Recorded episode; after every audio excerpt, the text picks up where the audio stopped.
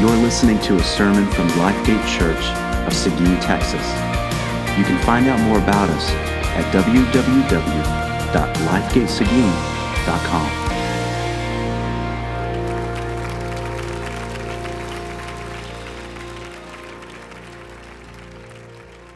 God bless you. What a wonderful privilege and honor it is to be here.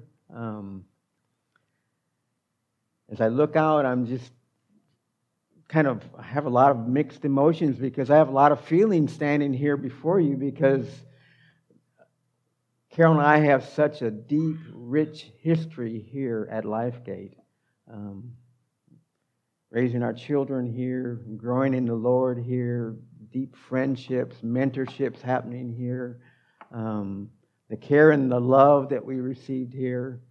We will always, always, always be grateful to the day we die for LifeGate and for the dear ones here at LifeGate. And so we come to you with grateful hearts, thanking the Lord for you. A lot of faces and people we recognize very well. There's new faces. Praise God. If you're new, this is a place to grow in the Lord. It really is. People love Jesus here and want to get his good news out to everyone. So God bless you and thank you so much for this time to be with you this morning. It's an honor and a joy. Um, I have to first off, because before I, whenever we leave uh, Uganda, our Sudanese brothers and sisters, our Ugandan brothers and sisters say, whenever you get back to Texas, they all know we're from Texas. We make that really loud and clear to them. They understand we're from Texas, not New York or some other place. God bless New York, because we have supporters there too. But we're from Texas. They say, please, please give our brothers and sisters greetings from us and tell them uh, we are grateful for their prayers and their support and their care and their love. And so you have people there from Sudan, South Sudan, and Uganda praying for you, as we know you're praying for us as well. So we really, really do come with hearts full of appreciation. Um, we're so grateful to be sent out by this church. Um, as I was thinking about, about my text before um, coming, way back in March actually, started corresponding. Josh wrote me a, an email, and I said, well, we want you to come, and, and said, praise God, and I think Josh asked, you know, what would be our te- what would be your text? I'm going, mm, I don't really know yet. I'm still praying and thinking. And he said, what about Luke twenty-four? Remember that, Josh? And I started looking at that again, and it was a good article at Gospel Coalition. I said, man, this is this is what, what I had to share from. And so I'm coming with you in this message from Luke chapter twenty-four, verses forty-four to fifty-three. So please open your Bible, and we're going to be spending most all of our time in Luke chapter twenty-four. Luke chapter twenty-four, and digging into that chapter. We'll bounce around a little bit, but that's where we'll be most of the time. So I would like you to stand as I read this passage, please, in honor of God's Word. And I want to pray briefly, and then we'll get right into it. So Luke chapter twenty-four, starting at verse forty-four. Then he, Jesus, said to them, "These are my words that I spoke to you while I was still with you, that everything written about me in the law of Moses and the prophets and the Psalms must be fulfilled." Then he opened their minds to understand the Scriptures and said to them, "Thus it is written, that the Christ should suffer and on the third day rise from the dead, and that repentance for, for forgiveness of sins should be proclaimed in his name to all nations, beginning in Jerusalem. You are witnesses of these things, and behold, I am sending the promise of my Father upon you, but stay in the city until you are clothed with power from on high." Then he led them out as far as Bethany, and lifting up his hands, he blessed them. While he blessed them, he parted from them and was carried up into heaven, and they worshipped him. And they returned to Jerusalem with great joy and were continually in the temple blessing God. Lord God, we thank you for your word. We thank you for this passage specifically this morning. And we come to you pleading with you, Lord, that you would open our eyes this day. Lord God, that you would give us understanding just as you gave the disciples understanding when you first spoke these words. And so we commit ourselves into your care. Uh, I pray that you would open my lips and that you'd open the ears and the hearts of all those that are listening. We ask it in Jesus' name. Amen. You may be seated. As I was studying Luke, this Luke passage right here, um, verse forty-five was the verse that really grabbed me. You know, when you're reading the scriptures, so you'll be reading, you're just going along, boom, you're walking along, and then all of a sudden, it's like the Holy Spirit just gets a hold of you. And so, verse forty-five, where he said, Jesus says, he opened their minds. He opened their minds. Open, open, open. And as I was studying this idea of open, openness throughout chapter four, twenty-four, uh, one of the commentators that I was looking at brought something to my attention that I had not seen before. And thus, the message of my title, The God Who Opens. And so, we we look here. And, and to look at chapter twenty-four, we see how it is just completely tied together. In verse twelve, we have the open tomb. Verse twenty-nine, we have an open home. In verse thirty-one, we have open eyes. Verse thirty, well, that's thirty-one, open eyes. thirty-two is open scriptures. And then verse forty-five, open minds. And then here in our text, uh, we have God giving understanding. And we have open heavens in verse fifty-one. So we have this whole idea of openness all the way from the beginning of chapter twenty-four all the way to the heavens being opened for Jesus as he ascends. And so my prayer as I was studying this scripture was that God would give me understanding, that he would open my mind and my heart. And my prayer for you has been, up to this moment and remains, that God would give understanding and openness to you all. Um, as Jesus was speaking this to the disciples, he, he said, my command is to reach the nations. To reach the nations. Now, they had been told this before, um, but they needed understanding. They needed to be opened to this idea that he had not just come for Israel and for the Jews, but he had come for the world. And, and so he had to remind them and command them and say, you're called to go to the nations. And of course, the Jews at that time, nations was just kind of a, a term, general term for all the Gentile people. Anything, anyone outside of the Jewish nation was a Gentile, and so nations refer to everyone else.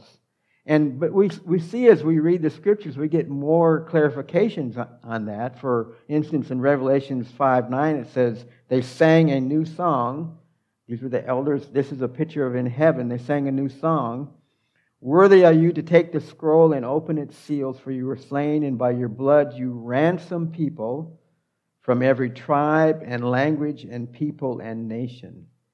So this idea of the gospel from the beginning, we read um, in Genesis, all the way in Genesis three fifteen, that there's going to be a promised deliverer coming. Uh, Abraham, he's to be a blessing to the nations. And so, as Jesus was with the disciples, he had to always remind them, for God so loved the world. The world, everyone. And so that's the impetus of his message here. He said, so we're going to be looking at how God is opening their eyes afresh to not just Israel, but for the world. And God has been bringing His word to the world. Praise His name. God is building His church. Amen? He's building it everywhere. He's building it everywhere. Um, I had the opportunity in two thousand nine, some of you that I know since that time, I had the opportunity to go to Pakistan on a couple ministry trips. And as you know, Pakistan is strongly Islamic. But God is building His church in Pakistan. He's doing it. I met with believers there. I, I worshiped with believers there. I stood with believers in a home that was burnt, and where some of the brothers and sisters had died, and they said, people are trying to get us to turn back to Islam. And they said, no, we would rather die. God is building His church there. I, I know brothers that have come from the Darfur and from the Nuba Mountains, persecuted, becoming refugees in South Sudan, and then coming to Uganda, receiving Jesus Christ as Lord and Savior, and their desire is to go back to their people and share the gospel. God is building His church. He is doing it this day and at this moment. And so I want you to be encouraged that this message that, that Jesus was giving to His disciples is being walked out, and it was being walked out by the disciples, the early disciples as well. And so our context here, it starts in verse forty-four, is that word then. Then Jesus said to the disciples. And that's verse forty-four. But if we look at then, that refers us to what? We have to go back. So what is He talking about there? So we have to go back to verse thirty-six. And the disciples were talking about these things, it says, when Jesus appears to them. He appears to them. He just shows right up in verse thirty-six, and He appears to them as they were talking about these things. What were the things that they were talking about? Oh, we have to go back again, don't we? Because these two guys showed up who were walking on the road to Emmaus, and who was walking there with them? Jesus. He's walking there with them, and they talked, they're discussing, and said, man, our hearts burned as He opened the Scriptures to us. That it was just the Scripture being opened to them. And then what were they talking about on the road to Emmaus? They were talking about all the events, and Jesus says, well, and they said to Jesus, well, are you the only stranger here that doesn't doesn't know what had just happened? And so, and then they tell about, well, we these women came to us and said the tomb was empty, so we have to go back again, don't we? So we go back to the woman who went to the tomb, of, and they saw that Jesus was not there. And who was there? The angels were saying, He is risen. He is risen. And so they run quickly to the disciples. And what are the disciples? And two of those were the ones on the road to Emmaus. They said, this is just idle talk, and they didn't believe. Just idle talk, and they didn't believe. And so we, we see all of Luke twenty-four just tied together here. And so our passage that we're studying today, Luke Uh, twenty-four, forty-four through fifty-three, is basically Jesus repeating again. Sometimes we just don't get it. I know I don't. I had to be hit in the, with a hammer in my head like numerous times before sometimes I really can get it. Uh, and so I don't fault the disciples because I'm just like that. I need to have things repeated to me. And so when He meets with them, He's basically repeating what He had said earlier in His ministry about His death and resurrection. Because it wasn't just in Luke twenty-four. You, we can go back to Luke chapter nine and Luke chapter eighteen where He said, I'm going to die and be raised again. Do you remember reading that? I mean, He was saying these things before, and now He's repeating them again. Um, I just I want us to look back to what He said to the guys at the road to Emmaus, because as they were talking, it says verse twenty-five of twenty-four, chapter twenty-four, and He said to them, O foolish ones, and slow of heart to believe all that the prophets had spoken. Was it not necessary that the Christ should suffer these things and enter into His glory? And beginning with Moses and all the prophets, He interpreted to them in all the scriptures the things concerning himself. The things concerning himself. And that's the theme that we see here in our passage that we're studying there. Even in the beginning, when the women are there, don't you remember what he told you? That he's going to be raised from the dead. And so these are words that Jesus had been speaking before to them, and now he's speaking them again to them. And what does he say? He said, things written about me. That's in verse forty-four. They were written. Written has this idea of reliability, doesn't it? We've all played the telephone game where you tell something and it goes around, and by the time it gets to the end, it's not the same thing. God, in his infinite wisdom, had his word written down. And so he said, these things that are written, that are reliable. And what were they written? They were written about me, about Jesus. So Jesus states to the disciples, the scriptures are about him. About him. The whole meta-narrative of the Bible is God's story. It's his story, not our story. We so often want to make the Bible about us, don't we? I want to make it about me. David kills Goliath. It's what I can do with my stones and kill my Goliath. Well, yes, that can be an application, but really, that story is about Jesus, who's the son of David, who slays our enemy for us, Satan, who slays death for us. The Bible is all about from all about Jesus from beginning to end, and that's what Jesus is doing here in our passage. Again, he's saying, these things are about me. And then in verse forty-five, as I mentioned earlier, I, I want us to really to, to key in on verse forty-five. Then Jesus opened their minds to understand the Scriptures. And let's keep in mind, when he's speaking, he's speaking to Jews that grew up knowing their Old Testament. I think it's pretty safe to say that, that they probably knew their Old Testament quite well. Um, but he had to open their minds. And so he had been teaching them and teaching them, but they still hadn't grasped it. In Luke eighteen, thirty-one through thirty-four, it says, it was hidden from them and they did not grasp what he said. So many times I'm reading the scriptures, I'm going, mm, what is this? It's hidden from me. It's hidden.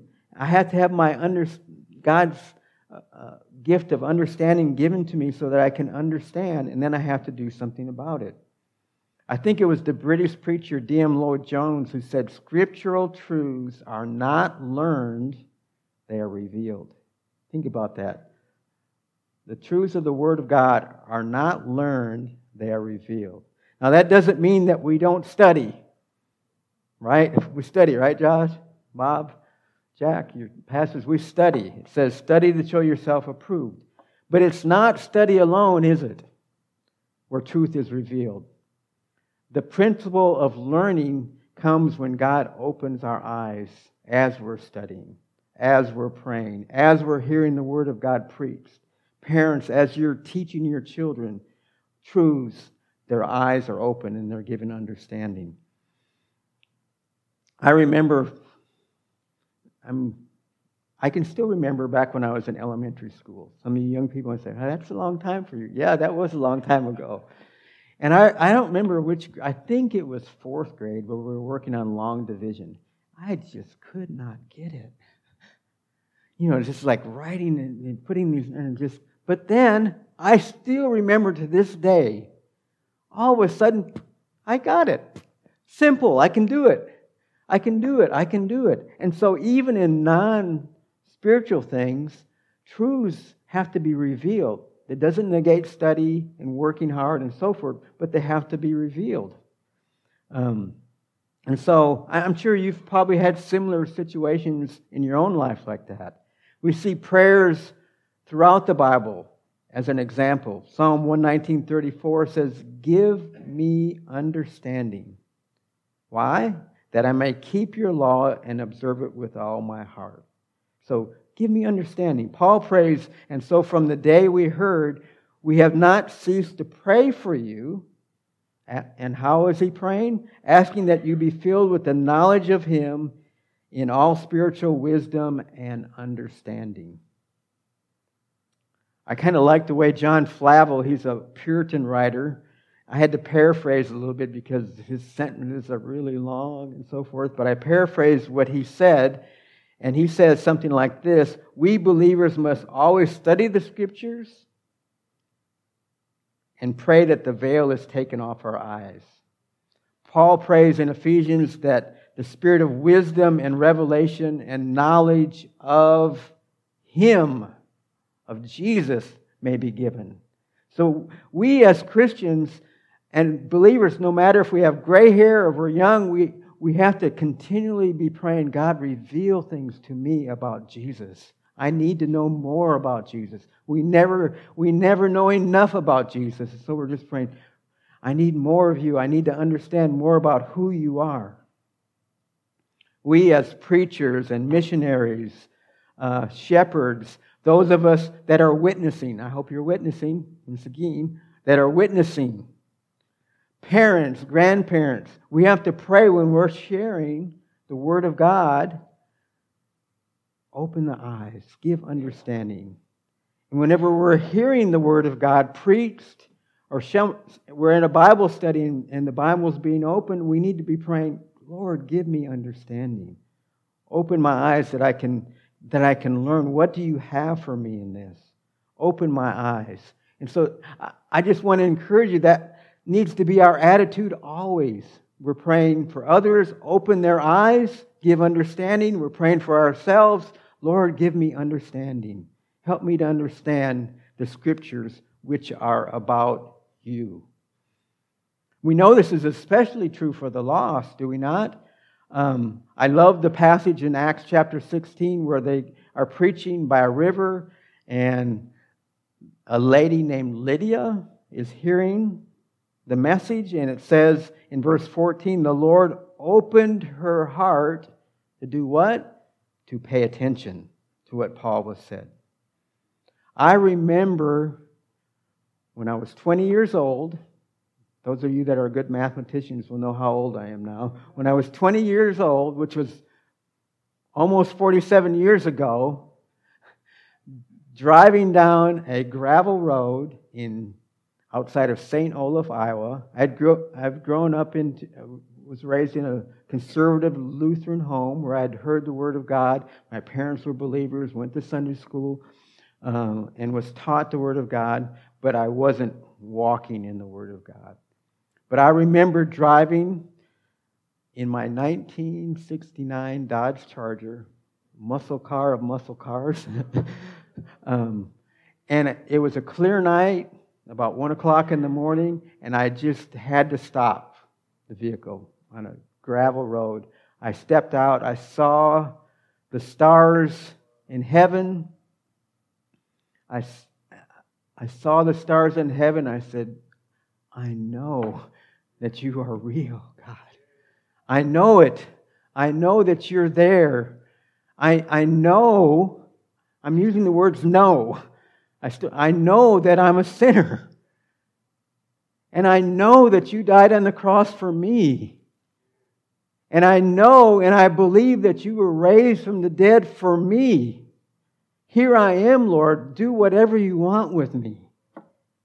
That was forty-seven years ago, but it was God opening my eyes to hear all those scriptural truths that I had heard from, from, from a child, from my parents and from my Sunday school teachers and the pastors I had.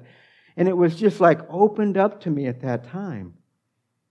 My eyes were opened. Even as believers, we, we have to be crying out to the, for God all the time for that. I don't understand, Lord, where I'm at right now. Open my eyes to what you have for me. And as we do that, God gives us understanding. And what did He give those early disciples understanding in? Verse forty-six, thus it is written about Him. We're getting, it's about Jesus. It's all about Jesus. And what was the thing that He gave them understanding? That Christ must suffer. We don't like that, but Christ must suffer. That's the cross. Jesus took upon Himself the punishment of our sins, whom God put forward as a propitiation by his blood to be received by faith, the cross. And he gave understanding in what other way? That the third day he would rise from the dead, the resurrection. Blessed be the God and Father of our Lord Jesus Christ. According to his great mercy, he has caused us to be born again to a living hope through the resurrection of Jesus Christ from the dead. That's First Peter chapter one, verse three. We see this, this picture of that he must. He opened their eyes because, remember, Peter, just after he makes that remarkable statement about Jesus, you're the Son of God, and he said, I must go and suffer. He said, no, don't do that. And Jesus said, Satan, get behind me. I mean, they didn't understand. They didn't understand. But here, God is opening their hearts. He's opening their minds, and he's giving them understanding. And then we see in verse, verse forty-seven, the next important phrase is a conjunction, and that. We always have to pay attention when we're reading the Word of God when we see those type of phrases, and that. Okay, here comes the missionary part of me coming out, Josh. And that, repentance for forgiveness of sins. Repentance for, and some, some translations read it, repentance and the forgiveness of sins, or the remission of sins. And so, he's talking about his death and his resurrection. And then he goes on to add to that, that there's the gospel call. The gospel call for repentance and faith that go together. Repentance is that turning away from sin. When I was on that gravel road, I said, I want to follow you. I didn't, you know, I believe in you. I'm, I'm turning, I'm turning and going a complete different direction. That's repentance, turning away and turning to, and turning to Christ in faith. And so that's what we're called to do, each and every one. It's not missionaries. You all, you all are called to do that. You're his disciples. You're called to do that. Uh, I think it's really helpful in Acts chapter twenty-six. It's one of his, uh, Paul's recounting of his Damascus Road experiences. And he's talking about some of the things that Jesus had said to him in Acts twenty-six, verse seventeen and eighteen. Paul's recounting this story uh, to his listeners, delivering you, Jesus spoke to him and said, delivering you from your people, the Jews, and from the Gentiles, to whom I am sending you to open their eyes, that they may turn, that's repentance, from darkness to light, that's faith, from the power of Satan, turning away from Satan, that they may receive forgiveness of sins, and a place among those who are sanctified by faith in me. There may be some here today that have not done that. I want to make that call to you. God is calling you to turn away from your sin and turn to Jesus Christ this day. That's God's call. And as believers, that's our call to preach. We preach Christ's death, his resurrection, repentance, and forgiveness of sins that is found only in him. And the, and the word that, that Jesus uses there is, this must be proclaimed. It must be proclaimed. Proclaim is this word that means to speak it forth. Um, according to what I read, it's used like thirty-two times in the Gospels. Uh, many other times as well. And it literally means to announce the good news publicly, like an old-time herald. And here, as elsewhere in the Scriptures, it's a command. It's not an option. You say, well, do I proclaim or not? Yes. It's not me saying that to you. It's Jesus says, proclaim that Jesus has died, that he's resurrected, repentance and forgiveness of sins. We're supposed to, to speak it. That means opening our mouth. Um, I used to always laugh when people would tell me, even here in Seguin, and say, well, I saw this person uh, there, and I was kind of wondering if they knew the Lord, but God just didn't really speak to me to go talk to them. Yes, he did. We don't have to pray about some things, do we? Amen? We don't have to pray about, should I talk to this person or should I not talk to this person? Yes, you talk to them. We open their, we open our mouths and speak to them. It's been, especially in missionary circles, Saint Francis of Assisi is one of church history's well-known people, and he's misquoted. He's misquoted in this little phrase, and maybe you've heard it. It's, preach the gospel and use words if necessary. First of all, he never said that, so don't let people tell you that. Secondly, we can't do that. We always use words. We always use words. We preach the gospel. We have to speak it forth. We have to proclaim it. Yes, we do good works. We're called to do good works.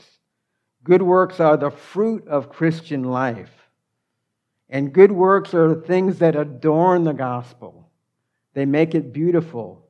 It says in, in, in Romans chapter two that the kindness of the Lord leads us to repentance. And so ones that are created in God's image, we do good works. If someone is suffering, we seek to help them in that. We pray for them. We try to care for them. Um, and, the, and, and the Bible says that we were created to do that before time even began. And so we're always, as we talked about in Sunday school, trying to work that balance out always. And so God has moved our hearts to proclaim the gospel, to train and educate pastors and leaders and shepherds, Sunday school teachers, and at the same time try to come alongside of what God is doing there and help in, in physical ways. Farming is one of the things that we're trying to do. Help them learn how to grow a better tomato. Help them to grow mangoes. I tell pastors that have young families that if you plant five, ten, fifteen grafted mangoes, by the time your children are university age, those mango trees will be putting your kids through school. Mangoes grow wonderful. Oh, just taking a mango right off the tree and eating it. Oh, makes, makes me very um, jumping with joy even to think about it now. And so we we do those things, the the water wells and, and different medical things that we look at. So yes, but that doesn't negate, we we preach the gospel, we proclaim the gospel. That is our calling to do always. And it's not an either-or type thing. Titus says that we should be zealous for good works because it adorns the gospel. And so what are what is Jesus saying to them now? Keep in mind, these are Jews, that this message must be proclaimed to all nations. And immediately, you know, they're thinking, all nations. Even though Jesus has been saying this for God, I, I love the world. I love all people. And they know it from the Old Testament scriptures. Abraham is to be a blessing to the nations. And so from the beginning, from the beginning of Genesis all the way to Jesus' time, we're called to, the people of God were called to be a blessing. And he says, beginning in Jerusalem. And I always like to point out, beginning, not staying. Not staying in Jerusalem. When I'm talking, I have an opportunity to talk with sheikhs and imams and Muslims. One of their first statements is says, well, Jesus was just called to the Jewish people. And they'll point out a few scriptures, you know, that Jesus was just called to the Jewish people. And I'm quick to use this verse often. He says, beginning in Jerusalem. That's the beginning point. And so we're We are called from the beginning of Scriptures in Genesis to be fruitful and to multiply. Are we not? Remember in Genesis eleven, we have the story of Babel.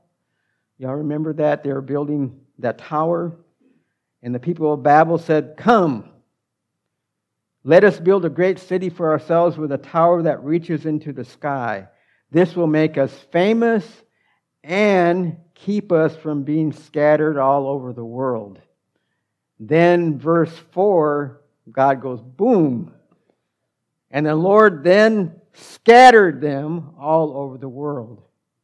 God means to scatter. In Acts chapter eight, remember uh, Acts chapter one, verse eight, and all the Great Commission verses, the people were supposed to go to the nations. But still, um, in by uh, Acts chapter eight, they still were hunkering down in Jerusalem. Stephen, the great mighty preacher, preaches and he's martyred. And verse one of chapter eight says that there was a great persecution and the believers were scattered. Then on in verse, and this is the same, I'm, I'm relating this to Babel, I mean scattered, the idea of being scattered. Verse four of chapter eight, now those who were scattered, what did they do? Went about proclaiming what? The word of the Lord, Jesus' death, his resurrection, repentance, and forgiveness of sin. Carol and I were talking about this as we were pondering this scripture, and she said something. I said, Carol, write this down. This is really good. So I want to quote my wife right here now, because this is really good. This is what Carol said, and then she wrote it down for me so I could share it with you. This story has immense significance for the church until Jesus finally returns to finally gather his people from the ends of the earth and to dwell with them forever. He means for us to be scattering, multiplying, and spreading his fame through evangelism and discipleship and church planting until the gospel has been preached to every nation, ethnic group. And then the end will come. Until that end comes, we must not be like the fearful disciples who hid. The promised Holy Spirit has been given just as Jesus foretold. Hear what Jesus said. So when they had come together, they asked him, Lord, will you at this time restore the kingdom to Israel? He said for, to them, it is not for you to know the times or the seasons that the Father has fixed by his own authority. But you will receive power when the Holy Spirit comes upon you, and you will be my witnesses in Jerusalem and in Judea and Samaria and to the end of the earth. The purpose of the Holy Spirit's presence is a powerful witness so that Jesus Christ's commission will be fulfilled, not to make a name for ourselves as the, as the people of Babylonia did so many thousands of years ago, but so that we would be empowered to scatter with the great good, the greatest good news that could ever and must ever be told, so that God's command and purpose in the garden would be fleshed out. Thank you, Carol. Isn't that good? That's God's purpose, is for us to be scattered about with the good news of Jesus Christ. The Joshua Project is a, a group, a mission group that kind of tries to calculate this idea of nations. And when you think of nations, don't think of a, a political nation like the United States. Uh, for instance, Uganda is a nation, but it actually has, um, what do we say, fifty-four, fifty-six people groups, tribal groups, um, different languages. Sudan, South Sudan has sixty-something. North Sudan has over one hundred different language groups. And so Um, there's seventeen thousand, according to their calculations, I'd have to would say plus or minus, kind of seventeen thousand four hundred twenty-seven of these ethnies. Now listen to this, brothers and sisters. Of that seventeen thousand, seven thousand four hundred fourteen remained unreached. Unreached. What we mean by that is very few to no believers. And I, I think I need to always, always try to, when I'm talking about this, there needs to be some clarification about reached and unreached, because every lost person needs to be reached. Amen? You have lost people here? Do they need to be reached? Yes. Now, when in mission circles, when we're talking about unreached, we have to think in a little bit different category. In mission terms, unreached means little to no access to the gospel. Little to no access to the gospel. Uh, I think of the tribe of people that are right next to us. They're like ninety-seven percent Muslim. They have churches in their midst, but because of their the dominance of Islam, they don't really have much access. And they don't have access to the scriptures. By God's grace, by the Since the nine years we've been there, I think most all of the imams and sheikhs have New Testaments and Bibles now. Or our brothers that have come from Sudan. They come from Darfur and areas like that, and the Lord has saved them. And they have said to me, they've looked me in my eyes and said this to me, Jacob, we know why God has brought us as refugees here to Uganda so that we can study the Word of God and be equipped so that we can go back to our brothers, our tribal brothers, which are one of those language groups that are ninety-nine plus percent Muslim. That's what we're talking about when we say unreached. They have little to no access to the gospel. We're close to eight billion people in the world, seven point nine billion people. The earth, we're getting more and more people. Of that, of that eight billion, over three billion, over three billion brothers and sisters have little to no access to the gospel. That means they don't have a brother or sister that's near them that can, like you, are near to your neighbors to go and talk to them and share the gospel. If you look at the percentage of pastors over those congregations, it's just very minute. One pastor is over like millions of people. And so our call is the call to be scattered, to go about. Um, our call is to be obedient. And I, I'm not here to heap guilt on you or anything like that. I'm here to proclaim what Jesus said. He said this message of repentance and forgiveness of sin should be preached where? All nations. All nations. And so we are called to do that. Verse forty-eight in chapter uh, uh, twenty-four, he says to the disciples, you are witnesses. You are witnesses. Witnesses are called to speak forth on behalf of what Jesus has done. If you know Jesus Christ, you are a witness to what God has done in your heart, and you are called to go and share that message with your neighbors and to get it out into the world. Second Corinthians five twenty uses the word implore. We are to go out and implore others to be reconciled. And sometimes we, you know, as Reformed believers will say, implore, I mean, God is the one. No, we are called to preach the gospel. God does what He does with it, but we are to implore. I mean, even when I'm on the Land Cruiser, literally, I tell you, my brothers, I'll get on my knee and I, I, my knees and say, come to Jesus. I beg you, come to Jesus where you can find forgiveness of sins, where your, your sins can be remitted and removed and you can come into fellowship with God. We implore people. We're called to do that here, and we're called to do that in all the world. Problem is, how many thousands of years has it been since Jesus has been raised from the dead? And we have three billion plus people that, that don't have access to the gospel? That just breaks my heart, and I hope it breaks your heart as well.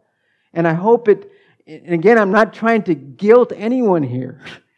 Please, please understand me. I, I'm imploring y'all to consider that when you're considering your prayer time.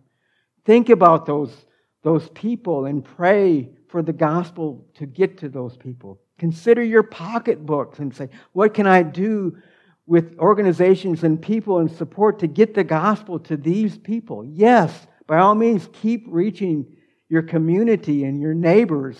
It's not an either-or thing. Let's keep in mind what Jesus said over and over to us. Go and make disciples of all nations. Go and make disciples of all nations, baptizing them in the name of the Father and the Son and the Holy Spirit, teaching them to observe all things that I have commanded you. Or go into all creation and preach the gospel, Mark sixteen fifteen. We have our Luke passage here. We have John chapter twenty, verse twenty-one, where Jesus says, as the Father has sent me, so I send you. So I send you. And then Jesus continues to talk to them. He says, wait, because I am sending you the Holy Spirit, who will do what? Clothe you with power, equip you, empower you to make this message known. Isn't that good news? Because if we're told to do something, I did carpenter work and I do it over there, and I'm called to go do something, and I don't have the tools to do it, I just get frustrated. If I don't have a hammer, then I'm trying to find a rock and a stick to, to hit something. That's not our situation, is it? The Holy Spirit has been given. The disciples were given all that is necessary to reach the nations. We have been given the Holy Spirit. If you are a believer in Jesus Christ, you have the same Holy Spirit in you that empowered Peter and Paul. That Holy Spirit is with you. We have all that's necessary to reach the nations. The Holy Spirit is a spirit of empowerment, amen, as well as knowledge, understanding, wisdom, counsel, love, and a sound mind. This is so encouraging. It's so encouraging because it means that we have not only been commissioned, we've been given the power to walk out that commission. Amen? That's encouraging, is it not? We do not have to be afraid. He's equipped us so that when the Holy Spirit comes upon us, we can have undaunted courage. Courage is not the, the absence of fear. Courage is when we have that fear, but we are compelled and we're moved to keep going forward. Ask anyone who's been a soldier here, and they're going into battle, and the enemy's there. Is there fear? I'm sure everyone would say, yeah. But there's courage as well to push on, to push on no matter what. Whenever I think of that, I can't help but think of where I was. I was standing right out here talking to some students when nine eleven happened. We all remember that. Most of us, I think, do. But there was one picture, and I've shared this story numerous times in numerous places. If you heard me say it before, please forgive me, but I have to just say it again. One picture of that, of that event just has captured my mind. And in this picture, in the background, you have the towers where they're burning. We all know that picture. And you have people that are running away with soot and, and dirt on their face. And, and I remember one person was looking back with utter fear. They're running to get away. And then in this same picture, there are other people running to the buildings to do what? To rescue. To go in there and rescue people, because what did they know? They knew that there were people in those towers that needed help. That's our world, brothers and sisters. Are, are we going to be believers that are running away from people who need, need the gospel, whether it's a difficult person, if it's a person in a, that's a, a, a Muslim or a neighbor that you just... Are we going to run away or are we going to run to? God's call for us is to run to those that need the gospel. And I can say here, I think with confidence, that God is calling some of you to do that as far as foreign missions. And we see in, in, in the later part of chapter twenty-four, what were the disciples' response to these, this commission? It says the disciples in verse fifty-one, there was worship and joy, and they were blessing God. The waiting part was theirs, but it's not yours. The clothing of the Spirit is here for you right now. Some of you, I believe, are being called. If you feel like you're feeling, you're, God is calling you to foreign missions, talk to Josh, talk to Bob, talk to Jack, to your brothers and sisters that you, you know well. Talk to them and get counsel from them and say, I really sense that God is calling me to do that. These nations need you, and they will guide you and direct you. I'll be happy to talk with you too. You can come take a look, see, and, and see what's happening. The laborers are few. Remember Matthew nine, the laborers are few, and the harvest is plentiful. The laborers are few. Pray, therefore, that the Lord of the harvest would send forth laborers into the harvest field. And so I come to you with that heart this morning, that God would be sending some of you into that harvest field, and that, that you would go. All of you, without exception, are called to pray, amen, for world missions and for the evangelization, evangelization of these nations. All of you are called to pray, and all of you are called to give. All of you are called to give. I ha- Carol has to elbow me many times when we come back, because the more we stay in Uganda, the more we're just around such need. And when we come back, I I just sometimes I, I have this little angst in me, and I see, oh God, there's so much. And I have to remember that God is the one that will touch people's hearts. It's because of generous people like you all that we are there doing the work that we're doing. But I know, as in the video, God, there is enough provision of people and funding to reach all these nations right now, if the church will let loose of it and do it. So that's where I'm going to close. Repentance and forgiveness of sins should be proclaimed in Jesus' name to all nations. Amen. Let us pray. Lord, I thank you so much for the love and kindness that you have lavished upon each of us, how you've opened our hearts to see your great love and what you have done for us. And we thank you for granting us repentance and faith. We love you. We are grateful for your kindness to us. And I pray this morning that we would be extravagant in our sharing of the gospel, whether it be with our neighbors, our family, uh, those that are lost, our brothers and sisters, that we would share the words that you're teaching us. And Lord God, I pray that from this congregation that you'd move and touch many people even to go and to increase uh, their intercession for the nation and their giving for the nations. And we will for sure give you all the glory and all the praise. In Jesus' name, amen.